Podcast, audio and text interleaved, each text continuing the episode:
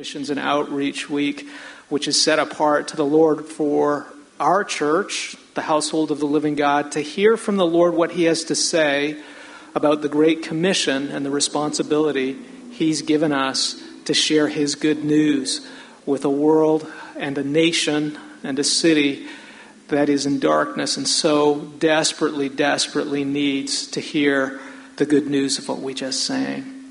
If you have your Bibles, would you turn with me, please, to Isaiah chapter 53? Isaiah chapter 53. I'm going to ask you, if you would, one more time to stand for the reading of God's Word. I'll be reading from the English Standard Version, the God breathed words of the prophet Isaiah. Who has believed what he has heard from us, and to whom has the arm of the Lord been revealed. For he grew up before him like a young plant, and like a root out of dry ground. He had no form or majesty that we should look at him, and no beauty that we should desire him. He was despised and rejected by men, a man of sorrows and acquainted with grief. And as one from whom men hide their faces, he was despised, and we esteemed him not. Surely he has borne our griefs and carried our sorrows, yet we esteemed him stricken, smitten by God, and afflicted. But he was pierced for our transgressions, he was crushed for our iniquities. Upon him was the chastisement that brought us peace, and with his wounds we are healed. All we like sheep have gone astray, we have turned every one to his own way, and the Lord has laid on him the iniquity of us all. He was oppressed and he was afflicted, yet he opened not his mouth. Like a lamb that is led to the slaughter, and like a sheep that before its shears is silent, so he opened not his mouth. By oppression and judgment he was taken away. And as for his generation, who considered that he was cut off out of the land of the living, stricken for the transgression of my people. And they made his grave with the wicked and with a rich man in his death, although he had done no violence and there was no deceit in his mouth. Yet it was the will of the Lord to crush him. He has put him to grief when his soul makes an offering for guilt. He shall see his offspring. He shall prolong his days. The will of the Lord shall prosper in his hand. Out of the anguish of his soul, he shall see and be satisfied. By his knowledge shall the righteous one, my servant, make many to be accounted righteous, and he shall bear their iniquities. Therefore, I will divide him a portion with the many, and he shall divide the spoil with the strong because he poured out his soul to death and was numbered with the transgressors. Yet he bore the sin of many and makes intercession for the transgressors. This is the word of the Lord. You may have a seat. You know, quite clearly and obviously for those of us in, living in the New Testament, in the new era, this is a testimony hundreds of years beforehand about our Lord and Savior Jesus Christ, what He has done for us. So let's come to Him to give Him thanks and gratitude for the man who bore our sorrows and our griefs and our iniquities uh, out of love for the Father and love for sinners like you and I. Lord Jesus, what a Savior. And what a joy and privilege it is this morning to come and sing your praises and to gaze upon the glory and wonder not only of the cross, but of your heart and your face, even as we sang this morning, and even as we come under your word. And we hear the testimony of the prophet Isaiah, the God breathed words that were given hundreds of years before you were born and crucified and came into our darkness. And yet, so clear and so vivid and so accurate and so truthful. Lord Jesus, we are mindful that you grew up as a tender shoot who was ignored and overlooked and neglected in many ways and lowly esteemed by this world that had no time for you. And we're mindful too that as you were crucified, the Romans and the religious elite and the people who had gathered to watch you be crucified, they did not have an awareness or an understanding. So blind are our eyes that you were bearing our transgressions, that you were bearing our shame, that you were bearing our guilt, so that we might be set free, so that we might be made clean and whiter than snow, so that we, the sheep who have wandered away, might be brought home, so that we might be cloaked in clothes of righteousness, and so that we might be adopted, Gentiles as we are, into the household of God, that we might be your children, that we might cry to your Father, Abba Father, that He is our Father, that we might sit at your table for a feast that is prepared for us, that our heads might be anointed with oil, that we might be cleaned and made beautiful by the blood that was shed on the cross, Lord, not because clearly of anything that we did, but Lord Jesus, all because of your love for the Father and the Spirit and your love for us and your willingness to bear the horrors and ugliness of the sin of this world in our place. And so, with gratitude, we come and say, Lord Jesus, thank you. We're mindful, Lord Jesus, that we can't begin to appreciate the infinite grace and truth and wonder of what you've done for us. And we are mindful, Lord Jesus, that despite the salvation that you've given, all too frequently we wander. All too frequently, the things of the world come in and become priorities in our hearts. All too often, we allow good things to become the best things, Lord. And all too often, we focus on secondary things rather than enjoying and beholding the goodness and grace that you have given us. So forgive us for these things, Lord. Forgive us as a people, forgive us as individuals. And Lord Jesus, we look to you. Would you shepherd our hearts this morning? Would you bring us under your word? Would you stir up the faith that you have already given us and allow it, Lord, to embolden us and strengthen us that we may receive with that faith the grace and the truth that you have to give us this morning. Lord Jesus, specifically for Mission Sunday, we are mindful that throughout the world you have lost sheep in every country and in every tongue who belong to you yet do not yet know you. We're mindful, Lord, that this world is dying in its sin. And we're mindful, Lord Jesus, that what we read in Isaiah 53 is the only remedy. You are the only remedy. Your blood on the cross is the only remedy. Your resurrection is our only hope. Forgive us, Lord Jesus, for the ways in which we have failed as a people to share that good news with others. Forgive us as a church for the way in which we have kept this good news to ourselves. You have called us as your children to share your light and love with the world. So, Lord Jesus, only you can make us fishers of men. We are not adequate for this task. Our adequacy comes from you. Lord Jesus, would your love compel us? And would your truth and grace and your presence in our lives, our homes, our marriages, our workplace, Lord, would it make us into the fishers of men that you have called us to be, that we might go out for the limited time that we have to share this good news with others? This day, too, Lord, we're mindful of members of our church who are struggling with illness or sickness and who are not able to join us. Lord, would you sustain them and encourage them this morning? In a special way, would they know your presence even though they're separated from us? Lord, for those who are struggling with financial difficulties or the loss of jobs or family illness, Lord Jesus, would you fill them with your truth and grace and encouragement this morning. Would the knowledge, Lord Jesus, of you set their hearts on fire and give them the strength they need to prevail in the trials that you have divinely ordained and brought their way. Lord, for our nation, which is going through a troubled time, would you prepare us, Lord, to be bright lights during this election time? We pray for the salvation of both uh, Mr. Biden and Mr. Trump. And we pray, Lord, that we would be examples, not of the divisiveness of this world, but a unity that's brought from you, Lord Jesus. And we pray, Lord, for a number of the ladies who are carrying children. We think of Andy and Esther as the time draws near. And we pray, Lord, that you would sustain them as children are on their way during a difficult time. We just pray for great joy and support and encouragement for them. Lord, we also pray for the Chan family as well, Kevin and Chelsea, Lord, as they are down in Southern California ministering and sharing the gospel and ministering to uh, Chelsea's father who's ill at this time. And we pray, Lord, for all the situations in this congregation that we don't know about.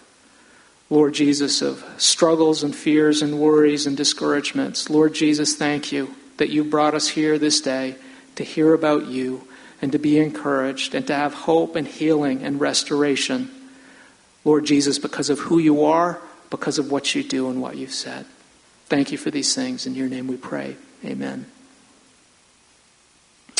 Well, it's my joy this morning to introduce and in a moment welcome to the pulpit uh, the Morales family, not the whole family, but Ricardo will represent his family here. You know them well. You've heard their story Thursday evening at Logos.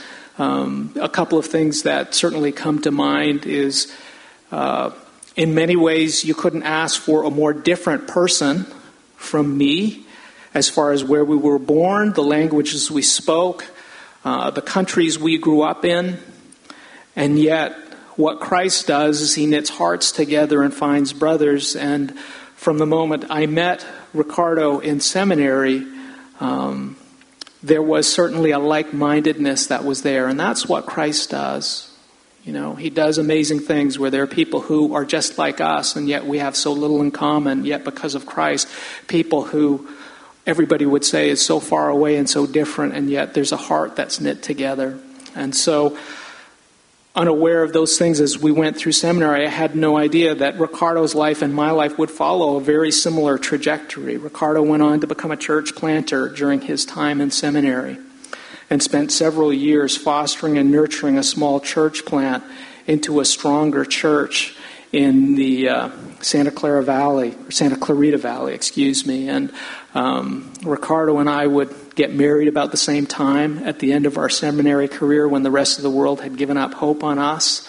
And then Ricardo would continue on an academic uh, trail as well. And uh, one of the things that struck us at seminary was his uh, his THM dissertation. He did it on the Holy Spirit, and his presentation was why.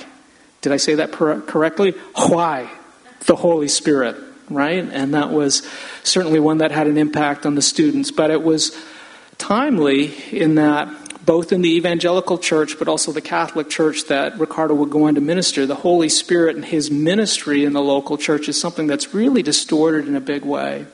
And so Ricardo's work was necessary there. He would go on and, and do DMin work, and his focus on his DMin work are um, seven doctrines of the Catholic faith uh, that distort the gospel and his present work, and you can pray for him as he completes his thesis, is on going through the tenets of the gospel to refute the way in which not just the Catholic Church, quite frankly, but many churches have distorted those fundamental doctrines of the gospel. And of course, we know how valuable that's going to be for their ministry in Colombia. And uh, Ricardo and Vana were supposed to be in Colombia at this time. And uh, just to give you a background of how they made it to the pulpit, after the sermon was taught about the fires and Christ coming soon. In the preparation for that, my heart was convicted and burdened by all the people who are struggling with the fires in this nation. Uh, but the Lord put on my heart a heaviness with regards to Ricardo, Vona, and Vivi Grace and what was happening with them. And praying too for our church, there was a burden that people need to know the gospel because this world is burning. And it was just heartbroken and saddened that week and praying through that and thinking of them. And just at that week, out of the blue, but not out of the blue to the Lord, Ricardo had, had sent me a personal update and also sent us the general letter and, and wrote by email. And so I picked up the phone and phoned him and said, Ricardo, what's happening with you guys? Where are you going? What's the plan? And he unfolded to me that, um, you know, the Lord had paused their movement to Colombia in part because of COVID 19 and everything that had been shut down. And we were able to talk and pray on the phone and also share burdens with one another and just that burden that the gospel needs to go out and, and there's an urgency to it and we cannot wait. And uh, after which I said, you know, Ricardo, would you be willing to come up in October and share with us the gospel and uh, stir our hearts to hear from God's word, both his provision and his call to share Jesus with a world that so desperately needs it. So, Ricardo, would you come and do that for us at this time?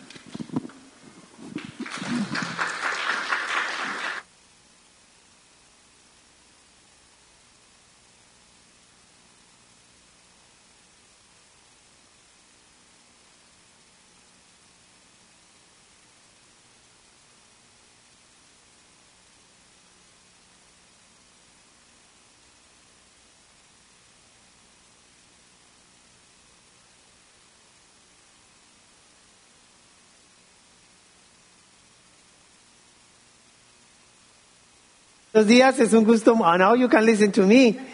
So um, it's a big joy for me to be able to share with you today about missions.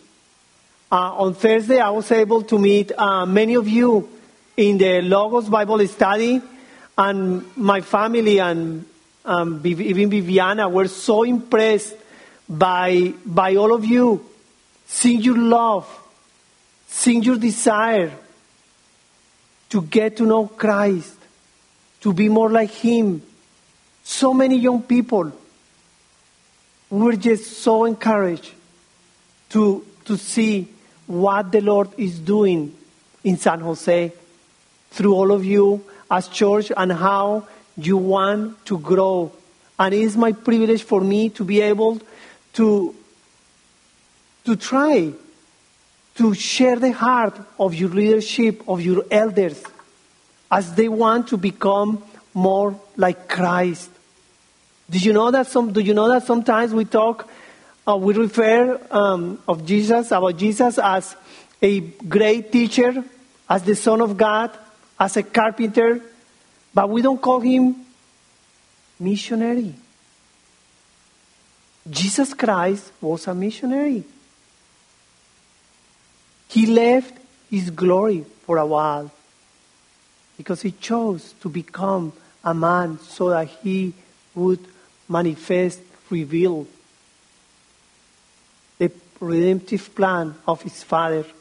So, as we are trying to talk today about missions, we are privileged to talk about Jesus Christ, our Savior.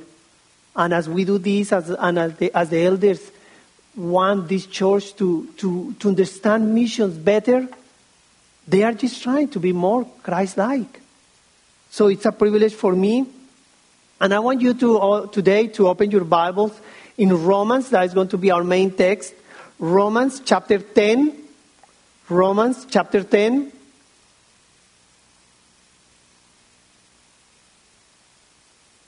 And we will be focusing, focusing on verses 11 to 17. Romans 10, verses 11 to 17. But I would like to read um, beginning in verse 1, just to get a little bit of context. Okay? So I'm going to start reading verse 1, and we will be um, working uh, verses 11 to 17. But let's read uh, Romans 10 1. Let's stand up and let's. Um, read God's word is standing up. Uh, brothers, my heart's desire and prayer to God for them is that they may be saved. For I bear them witness that they have a zeal for God, but not according to knowledge.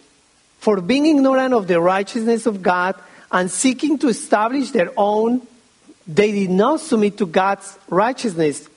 For Christ is the end of the law for righteousness to everyone who believes. For Moses writes about the righteousness that is based on, on the law, that the person who does the commandments shall live by them. But the righteous, based on faith, says, Do not say in your heart, Who will ascend into heaven? That is, to bring Christ down. Or who will descend into the abyss? That is, to bring Christ up from the dead. But what does it say? The word is near you, in your mouth and in your heart. That is the word of faith that we proclaim. Because if you confess with your mouth that Jesus is Lord and believe in your heart that God raised him from the dead, you'll be saved. For with the heart one believes and is justified, and with the mouth one confesses and is saved. For the scripture says, Everyone who believes in him will not be put to shame. For there is no distinction between the Jew and the Greek, for the same Lord is Lord of all, bestowing his riches on all who call on him. For everyone who calls on the name of the Lord will be saved. How then will they call on him in whom they have not believed? And how are they to believe in him in, of whom they have never heard? And how are they to hear without someone preaching? And how are they to preach unless are sent? As is written, how beautiful are the feet of those who preach the good news. But they have not, but they have not all obeyed the gospel, for Isaiah says, Lord, who has believed what we have, we has, what he has heard from us, so that faith comes from hearing and hearing through the word of Christ. You can sit down, please. Jeff Bezos, the founder of Amazon, one of the richest men in the world, one of the greatest visionaries of all times. In a June 6, 2019 interview, he said that his company, Blue Origin, is going to the moon to save the earth. Bezos' goal and commitment to save the humanity has led him to say that he is willing to invest all the profits of Amazon to make that happen. Imagine. He wants to spend all the money, invest all the money that Amazon produces to save the world. That is to go to the moon. And, and in the year 2019 alone, he sold $1.8 billion of his stock in Amazon to finance this project, to take people, to take humanity to the moon. In, in, in this article, Bezos argues that in the long term, the earth is in danger of running and is running out of energy. Humanity is big and the earth is no longer big enough. Bezos went on to say, we will have to leave this planet and we are going to leave it and it's going to make the planet better. He said, the imperative for space settlement won't come from a sudden terrestrial catastrophe, but from the realization that we have to expand beyond our home planet if we want to preserve it. And he is not alone. Richard Branson, one, an, an entrepreneur from England, also, he is heavily investing to fly humans to the moon and to space. Elon Musk, the owner of Tesla, just a few months ago, you saw his company, SpaceX, working with NASA, sent a spaceship to, to explore the universe, Mars, and how they can know if there is life in another world because they are beginning to think that here this humanity is having issues. And why is happening this? Because we live in a world without hope. Every 10 seconds, a person attempts suicide in the world. In the year 2019, one out of four succeeded. That means that a person dies every 40 seconds by suicide. That is sad. We live in a world without hope. But today, I don't think I have to give you too many statistics to understand that there is no hope in this world. Literally, today, we don't know what will happen in 10 days. And I think that we as believers have become a little bit disconnected of this reality of the world. The people are going through a lot of suffering, and we see it in the streets, we see it in the news.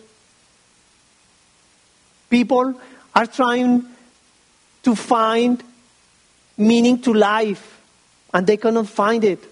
And here we, in the church, we have become like a kind of club, kind of an organization, kind of a vacuum that enjoys the privileges, that enjoy peace, enjoy a new life, enjoy fellowship with others. But there is a world out there without hope, without purpose. People who have so many problems.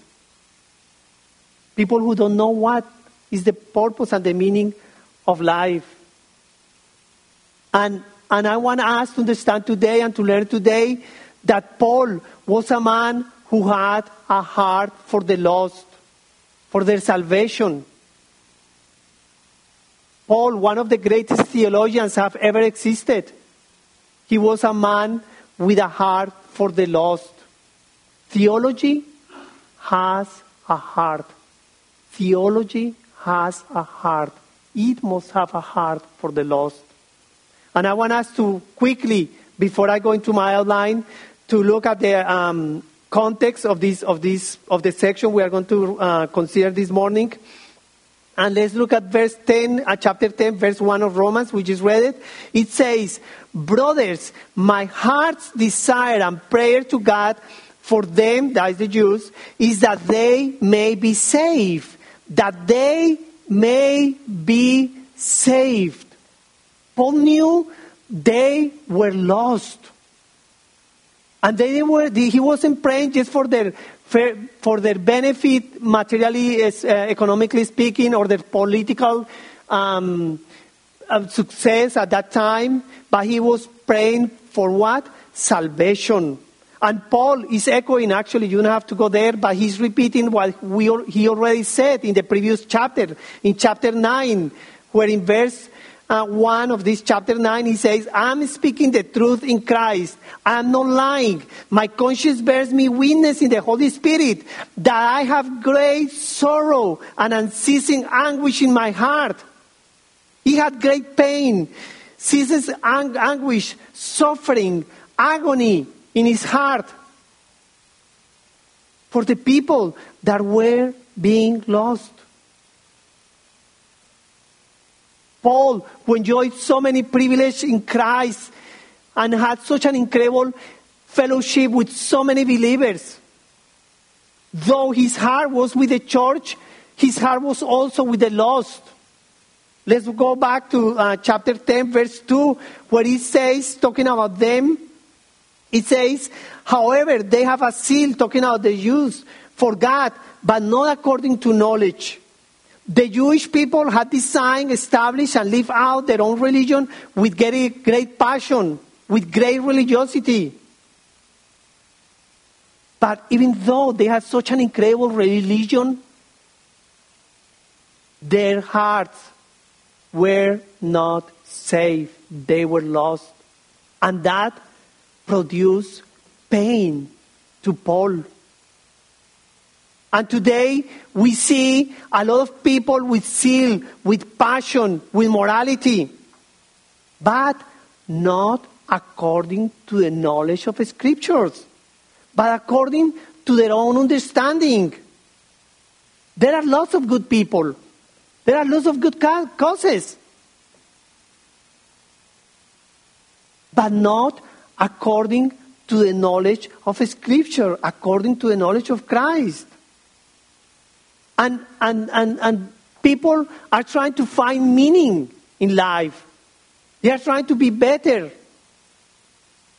I was doing some research and I didn't know that. There are, listen, 4,200 religions in the world. 4,200 religions in the world. That's a lot to choose from. There is Satanism, UFO, extraterrestrial, Middle East religions, Hinduism, syncretic neo paganism, African religions, Chinese religions, Korean religions, New Age, Catholicism, agnosticism, agnosticism atheism. There are so many religions. And I look up the definition of, of religion, and according to the Oxford Languages Dictionary, religion is the belief in and worship of a superhuman controlling power, especially a personal God or gods. It is a pursuit of interest to which someone ascribes supreme importance. So, if that is the definition of religion, I believe there are more than 4,200 religions. Because many people have sports as their own idol. Many people have the desire to become wealthy as their own religion, as their own God. It's incredible that um, I have been working on, on my, my health a little bit and I found some um, uh, vitamins, some supplements, um, like really good. So I began doing some research. And the owner of that company is called Life Extension. Life Extension has developed his own religion, and it's called the Church of Perpetual Life. So what they want to do is to live forever. So all this medicine really helps you to do what? To live longer, to live forever. So they meet every Sunday and they hold services, and all worship is the worship of health. That's hard to believe. I couldn't believe it. We live in a world plagued with religions. And why? I believe the verse 3 here in chapter 10 gives us a, a, a, a reason. It says, For being ignorant of the righteousness of God and seeking to establish their own religion, they did not submit to God's righteousness. People were, here in this case, because of ignorance, they have rejected the righteousness of God. What is righteous? God's righteousness is the attribute, the power, the gift of God to transform, to regenerate, to give life to those who have faith in the person and work of Christ Jesus. People have rejected Jesus Christ as the way to the Father. Jesus Christ is not the priority of this world. They have rejected him. So they have, they have sought, they have created their own God, their own religion, their own fulfillment, their own righteousness. And that's why we see all these religions. That's why we see this lack of hope, this despair in the world today. The world is seeking to establish its own world order, its own standards, its, its own definition of justice, because they have rejected Jesus Christ. And that is the problem that we are facing today. And sometimes we forget that again. We are in a little club, we are in a little fellowship.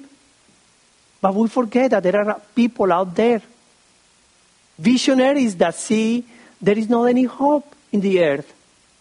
Somehow they have to save this world. That's what now political parties are saying. No, we'll save you. The other political party, no, we'll save you. Trust in us. The only hope this world has is Jesus Christ. And Paul was grieved by that. By people not understanding the righteousness of Christ.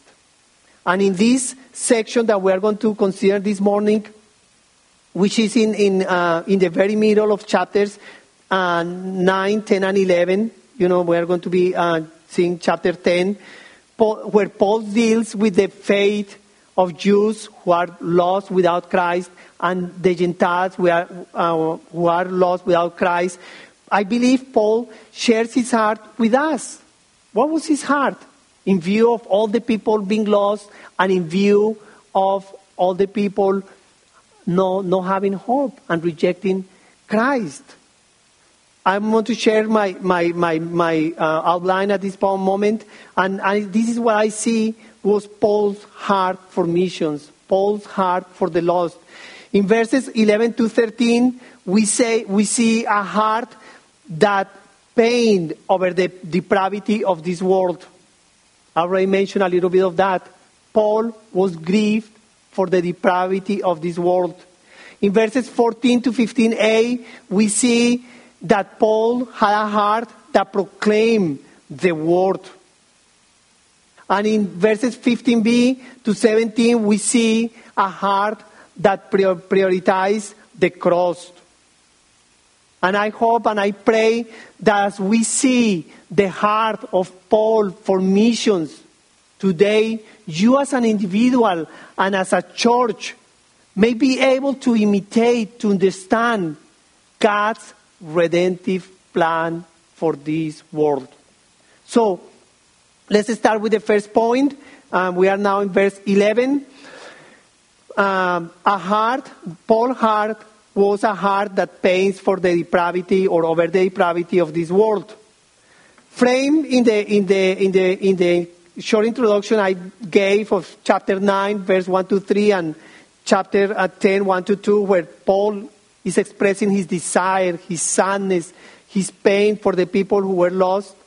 Paul says this in verse 11 For scripture says, Everyone who believes in him will not be put to shame, in verse 11.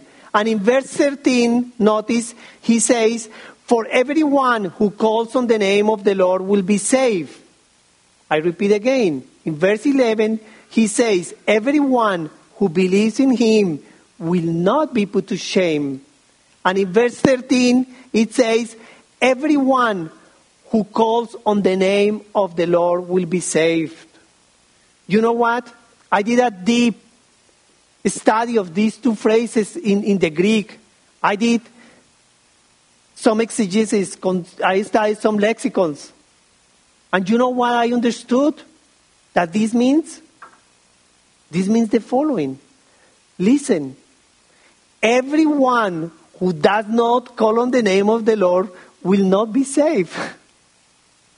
The people who don't call on the name of the Lord will not be saved. And those who, don't, who do not believe in Him will be put to shame. Have you ever thought about that? How sad that is. We are so privileged to be in this place and knowing that we are calling on the name of the Lord so that we will be saved. And we believe in Christ so we won't be put to shame. But all those out there who do not believe in, in Christ, all those who don't call on the name of, of Christ, will not be saved. Is it not sad? Shouldn't it break our hearts? Yesterday, before we got here, we stopped a few minutes by, by the Apple big building. You know that they just knew the new building. And, and, and I told my wife, I'm so sad. I was so sad there. I was so heartbroken. We drove through Google and I was, my heart was broken. And my daughter was, Daddy, why are you sad? Because I was, maybe all these people are lost. So many of these people may be lost. Because they have created a God. Many gods we see here in San Jose. And all these people are not being saved. The, the word being pushed to shame in Greek has the notion of dishonor, despair, a judgment. That's what shame means. And think about all these people that are perishing. It's sad. And if we study these words that we are speaking about this morning in the whole context of Romans, it's talking about that. It's talking about death. It's talking about darkness. In Romans 1:18, Paul said, "For the wrath of God is revealed from heaven against all ungodliness and righteousness of men who by their unrighteousness suppress the truth." Verse 21 says, "They became futile in their thinking, and their foolish hearts were what? Darkened. Imagine being in dark, not only being in darkness, but your heart being dark. Imagine being in a dark, not only being in a dark place, but your eyes being blinded. That is a sad prognosis, that is the word. That is a sad situation. People out there are in darkness. And this is 2,000 years ago. Believe me, today is even worse. And that's why Paul was grieving. In chapter 3, verses 9 to 18, let's take a look at a few statements Paul's, Paul makes there in Romans 3. It says, Both Jews and Greeks are under sin, everyone. As it is written, none is righteous, no, no one. No one understands, no one seeks for God. All have turned aside, together they have become worthless. No one, no one, no one. That's good. Not even one. It says, Paul says in verse 13, their throat is an open grave. Wow, I know here there are at least a couple of doctors. Imagine that the doctor would tell you, say, ah, uh, wow, I see an open grave down there. Who would like to hear that about your health? A few years ago, they had to do a surgery for me, a hernia, and the, and the, and, and the doctor was out four, five, six hours, and I was waiting, you know. So I told, I, later on, I talked to the doctor, doctor, I had to wait for you six hours. And he said, Ricardo, I'm so sorry. Before you, I had to do a quick surgery, 10, 15 minutes, a hernia repair. It was 10, 15 minutes. And I found the patient had a liver cancer. And it was so metastasized, metastasized that I had to call some experts and he would die in just a few days. And sometimes, I, and he said, Ricardo, I never imagined. We run all the tests. He was ready for the surgery. He, that day he would be back home. And it was very hard for me, Ricardo. I had to deal with, the, with his family. And sometimes we are so used to see the outside of the people. Oh, how cool. Oh, how smart. Wow, he works for this company. Oh, wow, he look where he lives. Wow. And we forget that what God may be seeing in this person is the darkness in his heart. And that should grieve us. Paul's heart for the lost grieved, was in agony, was in anguish. It's really I could go on, you know, but I want to um, to move on. If you guys were to read that chapter three of Romans, you will see the reality of the world, the despair in which we are we are living. It's a world that is aching. And we as believers, we need to view people in that way. Sometimes we even feel hatred for them. We say, wow, such a sinner, such a bad person. Wow, terrible. Wow, that is what they deserve. Instead, we should remember a little bit Paul's heart and say, you know, wow, my heart grieves for them because they are not saved, because they have been ignorant, and they have chosen their own righteousness another righteousness according to scriptures. But you know what? I have highlighted the negative side of these verses. But let's read them again. Let's read them again quickly. Verses 11 to, to, um, to 13, it says, For the scripture says, everyone who believes in him will not be put to shame. For there is no distinction between Jew and Greek, for the same Lord is Lord of, Lord of all, bestowing what? His riches on all who call on him. For everyone who calls on the name of the Lord will be saved. You know what? Yes, the reality of this world is darkness. But notice that there is a horizon of hope there is a horizon of grace, of mercy, of mercy Christ pouring out his salvation for this world. We need to start, yes, seeing the darkness of this world, but praying for that grace, for that mercy, for that compassion, for that mercy that He has bestowed upon us. For people who, that, that people may believe in Him, that people may understand His righteousness, that people may reject the religion, and they may come to the only way. And we have always, always seen this God of mercy and compassion. I could go through, through many verses. I, I, I will just mention a few. In Genesis 3.20, and I could go through all the scriptures. When and, uh, he says, and the, just chapter 3, right after the fall, and the Lord God made for Adam and for his wife garments of skins and clothed them. That is a, that is a thought that even theologically is so hard to, to fathom. God, the creator of all earth and heaven, somehow, even at that time, humbled himself to sew this little skin for Adam and for Eve. Always God, out of his heart, redeeming the lost people. What are we doing? so humble God Himself, even at that time. Genesis 5, 6, 5, 6 says, The Lord saw the wickedness of man, that, that the wickedness of man was great in the earth, and they and that every intention of the thought of his heart was only evil continually. And the Lord regretted that he had made man of the earth, and this is what I, I want to highlight, and it grieved him to his heart. And it grieved him to his heart. The pain he was suffering,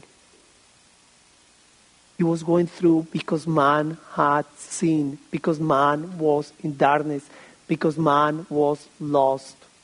Then in the following verses, he bestows grace upon Noah and he redeems the hum- humanity through saving uh, Noah and giving humanity one more chance. First Timothy 2 4, didn't we read this Thursday? Who desires all people to be saved and to come to the knowledge of truth. John 3:16 For God so loved the world that he gave his only begotten Son. To do what? To save, to save, to save. Because God saw the sad situation of the world being lost. That is our God. Jesus, Jesus said to him, I'm the way, the truth, and the life. He's the life. He's the truth. Everything else is, is deception. And we should have that sort of heart for the lost. A, a heart that is of compassion. That is the heart of God. That is what He has done for us. As we look back to our own lives, and this morning, Mark said a prayer that really also, like, wow, really broke my heart. And as I was there, I was praying for that. Very humbly, your pastor said, We all are disqualified. I'm disqualified to come and preach here because of so many sins I have committed in my life. And yet, the Lord has been so gracious to me to allow me to stand up here. How humbling that is. The Lord has been so gracious to all of us here to be able to come into the church and belong to His body. And there are out there people who are just like us. So let's pray for that kind of heart for us. Lord, give me a heart that grieves for the lost. Give me a heart that prays not for me just be being like them in terms of success, but for them to be like us in terms of receiving His mercy, His compassion, his love to have eternal life. Second point of my outline Paul had a heart that proclaims, his, proclaims the word. Verses 14 and 15a say, say, say as follows How then will they call on him in whom they have not believed? And how are they to believe in him of whom they have never heard? And how are they to hear without someone preaching? And how are they to preach unless they are sent? How can they get, how can they get, how, how, the question is this, how can, how can they call on God if they don't believe Him? How can they believe in Him if they do not have heard of Him? How can they hear of Him if someone does not preach to them? How can someone preach if that person is not sent? Do you follow the logic? It's a very logical argument. How are they going to believe? How are they going to believe? How are, going to fi- how are they going to find out about the righteousness of Christ if they don't hear it? They, they need someone to, he, to be sent to hear the word. That is very important. But I want, I want to encourage you to think right now about this. Sometimes when we read these verses of, oh, you know, someone needs to be sent, we always think about a missionary. Oh, let's send a missionary, let's send a missionary. So that we kind of compartmentalize missions. Missions becomes a department of the church. missions is not a department of the church. you know, it's not a ministry of the as a ministry. Missions is the heart of the church. You have to see yourself as the one sent. And I'm speaking to all and each one of you. You are sent. Matthew 5 14 to 16 says, You. It doesn't say missionaries. No, no, no. It doesn't say missionaries. It says, You are the light of the world. A city set on a hill cannot be hidden. And this church is lighthouse. Lighthouse set on San Jose cannot be hidden. Lighthouse set on this world cannot be hidden. Nor do people light a lamp and put it under the, a basket, but on a stand, and it gives light to all in the house. In the same way, let your light shine before others so that they may see your good works and give glory to, the, to your Father who is in heaven. This is the call for every Christian.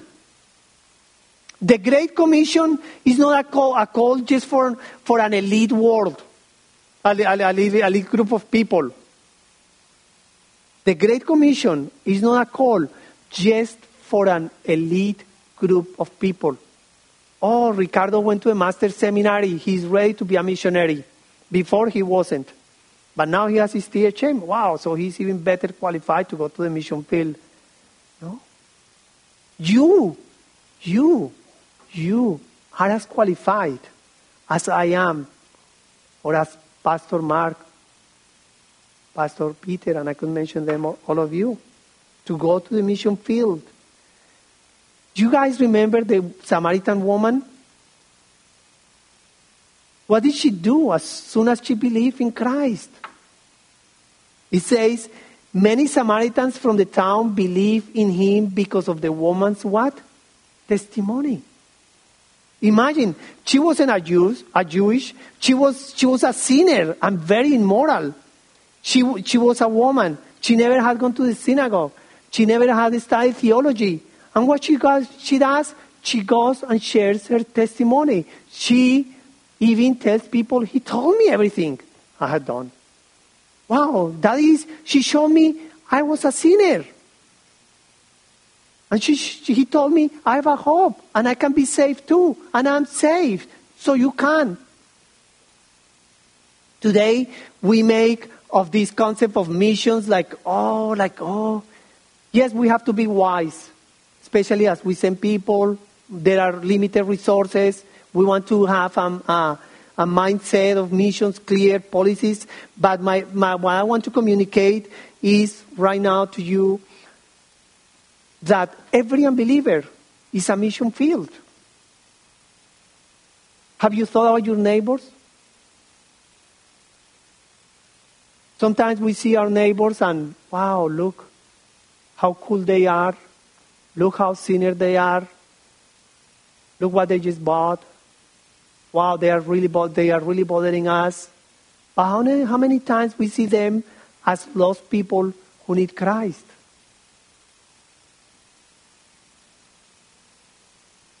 There are so many people around that need Christ. I still remember once when I was in Russia, I was in, in Leningrad doing um, evangelism, and I happened to be there. Um, this is a long time ago, and I saw this guy with glasses. You know, like he was in his late twenties. I was a little bit younger at that time uh, than him, and I told him I had a track and I had a Bible, and I was, and he had some chemistry books and physics. We were in a in a subway there, and um, I told him, I said, hey, I want to talk to you about Jesus Christ. You know, like you would talk here to so hey, he didn't know who Jesus Christ was. He didn't know who Jesus Christ was. So I told him, the, the second person of the Trinity, the Son of God the Father. He was like if I were talking to him Chinese or French or he didn't know anything about God. And he was so excited to hear about God. But you know what? In some ways, I'm telling you today that if you go and share to one of your, the gospel to one of your coworkers, nowadays the response might be similar. And I tell you because in Santa Clarita, I have told people about Jesus Christ, and they rarely know who he is. And if they do, they have a very distorted view of Christ is of who Christ is. So, today, you need to have that kind of heart that announces His word, that proclaims His word, that lets people know who Christ is.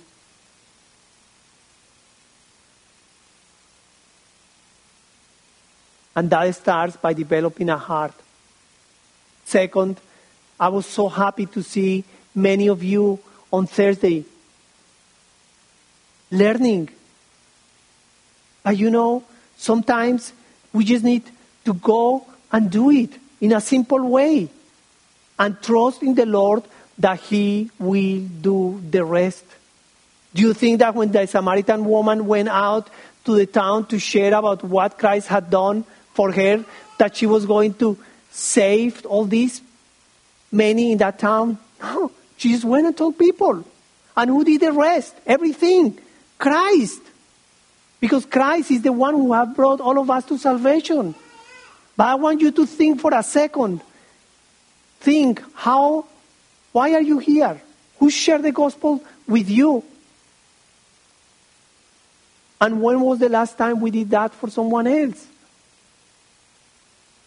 On Thursday, I shared that the person, I am here because an, a person who now has all, all, Alzheimer's, she shared the gospel with us. And it wasn't like a full presentation. She just told us, hey, come to church with us. My life, she used to be a drunkard. This lady, she used to be in Paris. She was, she was a very secular lady, but her life changed. I remember one, once a guy by the name of Carlos in Colombia. He came to Christ because a friend of his who was so bad, so bad, came to Christ. So this guy said, Wow, if God changed my friend, wow, I bet you he can change me. And there are a lot of people there. We just need to proclaim his word. We need to share the gospel. We, the, the, the word preaching there is to herald, to announce, to declare. It's not to create a new doctrine. It's not to develop a fancy gospel. It's just to say what Christ has done in your life, who Christ is. He's not talking about, oh, just go, you know, and give them things, uh, uh, just uh, justice, social justice gospel. No.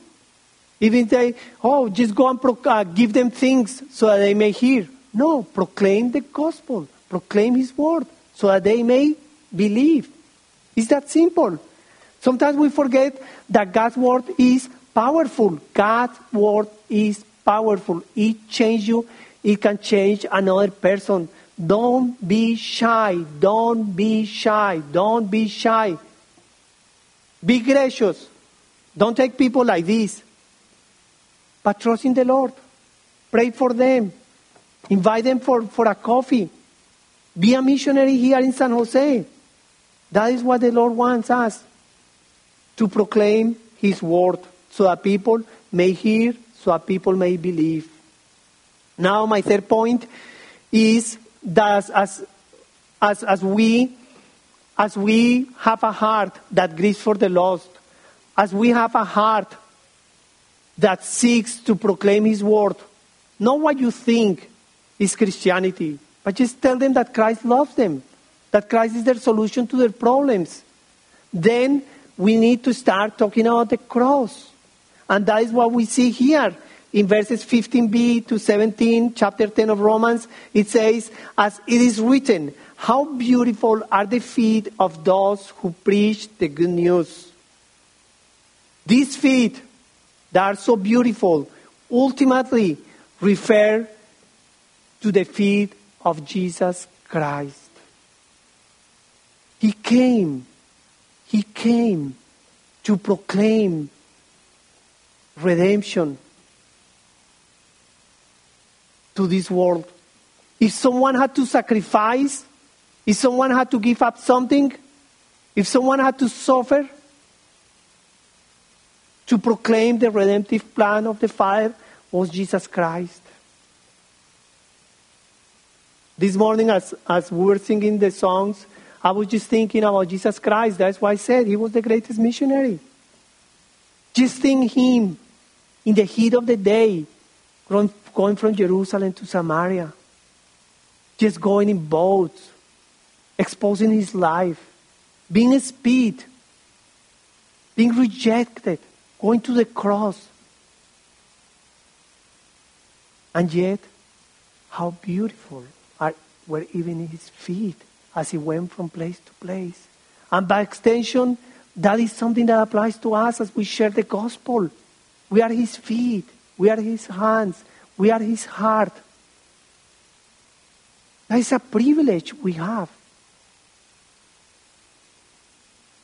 If we want to be his, we want to be his disciples, we need to take up his cross and follow him.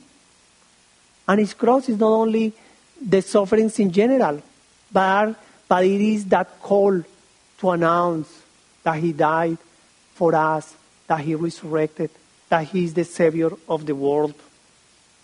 These, these, these words from um, these words, how beautiful are the feet of of, of uh, those who preach the good news is from Isaiah 52 7, where it says, How beautiful upon the mountains are the feet of him who brings good news, who publishes peace, who brings good news of the happiness, who publishes salvation, who says to Zion, Our God reigns, your God reigns.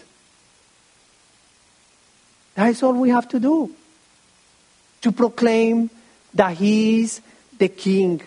What did they write on the, on the cross? He is the king of the Jews. He is the king of the world.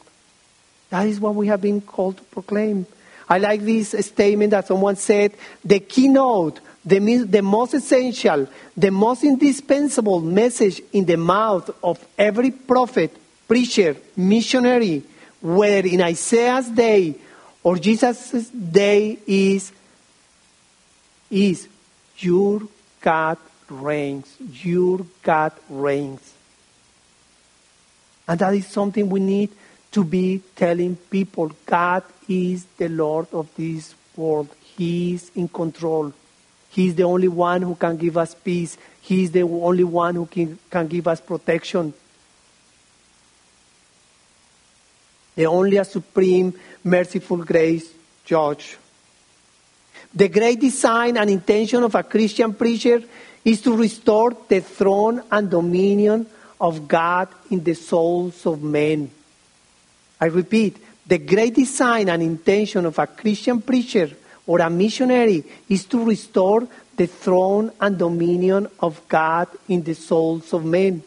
And that and we read it this morning in, in chapter 10, verse 9, where it says, Because if you confess with your mouth that Jesus is Lord, that is, He's King, He has all dominion in your life, and believe in your heart that God raised Him from the dead, that is, that He is reigning today, you will be saved. It's the proclamation of the cross. Salvation through Jesus Christ alone. He paid for your sins, for the sins of the world. Imagine what a, re, what a relief, what a message, what a grace. In a world that today is give me, give me, give me, give me, here it is. Grace. Here it is. Grace. A righteousness according to scriptures, not according to you. To have faith in Christ, that Christ offers us eternal life, that He offers us hope, and it's not in the moon. Salvation will not be accomplished by these visionaries, by Bezos, investing in the outer world. It's by Christ Jesus' investment on the cross that will have salvation for eternity. He reigns, He reigns, He reigns, He's alive, He's alive, He's alive today. That is the message of the cross. But I want you to think today is He reigning in your life? Are you experiencing that peace, that personal relationship with Christ? That is, we have to examine ourselves also. Are we grieving for the lost? Are we growing in His Word so that we may proclaim His good news? Are we known by the Word of God living in our heart? Or are we known by wanting to become more like the world? And are you living out the message of the cross in your own life? Is He reigning in you? You want to have feet as beautiful as His? You want, do you want to have that joy? Because you know what? We are not just talking about religion, we are talking about Jesus Christ, about a pers- personal relationship with Him. As we think about proclaiming His word, we are talking about proclaiming Christ, proclaiming our relationship, proclaiming joy, proclaiming love, proclaiming peace, proclaiming the fruit of the Holy Spirit that lives in us and can change people's hearts, the Holy Spirit, the Lord, His word. Hebrews 1 1 to 3 says, Long ago, at many times and in many ways, God spoke to our fathers by the prophets.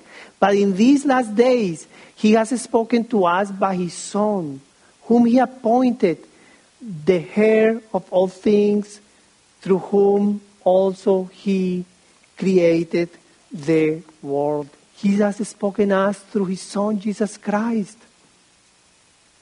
He reigns in our heart. We belong to a kingdom that, have, that has hope.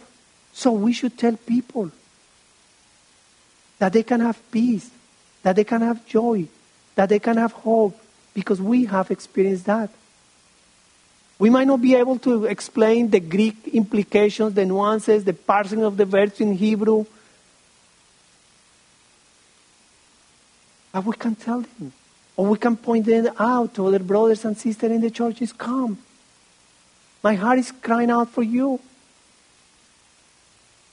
You need Christ. There are so many people out there that need Christ. And that's why we read today Psalm 53, I mean Isaiah 53. Because Jesus Christ died on the cross. There are so many verses there. He was despised and rejected by men. He has borne our griefs. He was pierced for our transgressions. He was crushed for our iniquities. All like all of us, all of us, all of us, all of us. They who are in darkness and us and me and all the pastors, all the leadership here. But you know, Christ is sufficient. Christ is the only way to the Father. He's the only righteousness.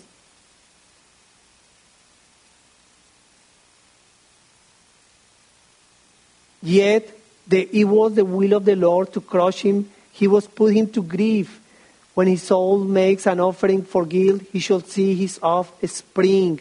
He shall prolong his days. They will, the will of the Lord shall prosper in his hand. The Lord has a, pros, a, a, a purpose. As you preach the word, you can be convinced that the Lord will, will accomplish his purpose. The Lord is good. So, as I close, I want you to think of these aspects. Are you seeing these people, this world, as a lost world? And I can tell you, there was a time when I was there, seated there. I had just finished my master in business administration. I studied business law. I, w- I wanted to conquer the world. That's all I wanted to do. But for me to enjoy it, to have a nice job. So I know that that is what we want to do. That is our nature. But now I cannot see the world as I did many years ago. I see it as a, as a world that is suffering.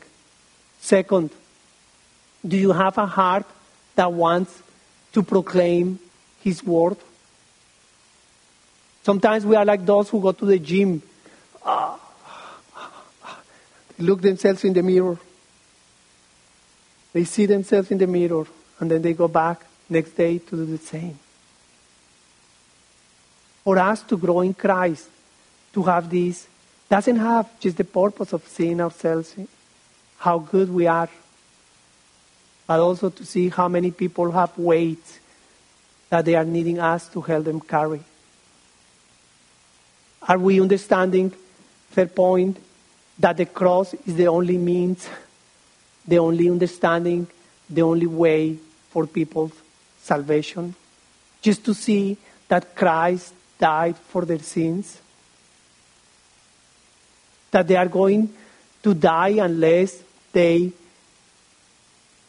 acknowledge, confess this Christ who died and resurrected in the cross and resurrected. 2 Corinthians 5 14 and 15 says this For the love of Christ controls us, because we have concluded this that one has died for all, therefore all have died. And he, and he died for all, that those who live might no longer live, live for themselves, but for him who for their sake died and was raised. And verse 18, I'm reading 2 Corinthians 5. It says, And all this is from God, who, who through Christ reconciled us to himself and gave, gave us the ministry of reconciliation. As you have experienced this salvation, this love, this grace, that should control us. If he died for us, how much more? you know?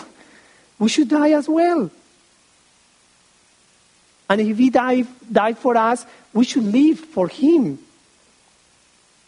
That is, in Christ, God reconciled the world to himself, not continuing their trespasses against them and entrusting to us the message of reconciliation. Imagine that privilege we have. You know, I, I think maybe some of you, and here you are familiar to familiar with many, many big companies in this city. How, uh, it would be a, a, privilege for me to say that I work for Apple. You know, if I were here, guys, I'm the vice president of Apple, you know, Google, and I want to talk to you for 20 minutes. Everybody, wow, the vice president of Google is coming to, to, to Lighthouse Church. But you know what? All those church, all those companies will pass away. 100, 200, 500 years. No company has lasted that. But you know, the church is the only institution that will last for eternity. So invest yourself. There is no greater privilege than to work in an institution that will last forever. So, couple of applications. Pray. Just start praying. Just start praying. Just start praying. Tell Christ, tell the Lord, Lord, help me. Help me. Help me. I don't know what to do. I don't know how to do it. And this is a huge answer to prayer. The fact that this beautiful church, this leadership, are think, beginning to think about missions because that is the heart of Christ. That's why he came. He didn't came to be a missionary, uh, excuse me, a carpenter. Yes, he needed to develop some, some, some, some disciples. But everything at the end of the day was to carry on the, his missionary plan redemption to the world. Sometimes we want to be like Christ. So I want to study a lot of Greek so I understand, you know, yes, all those things are important. But ultimately, the, the heart of Christ was a heart of a missionary. Be proactive. Start sharing Christ with others, with your, maybe with a relative, maybe with a friend in your company. Invite him for coffee.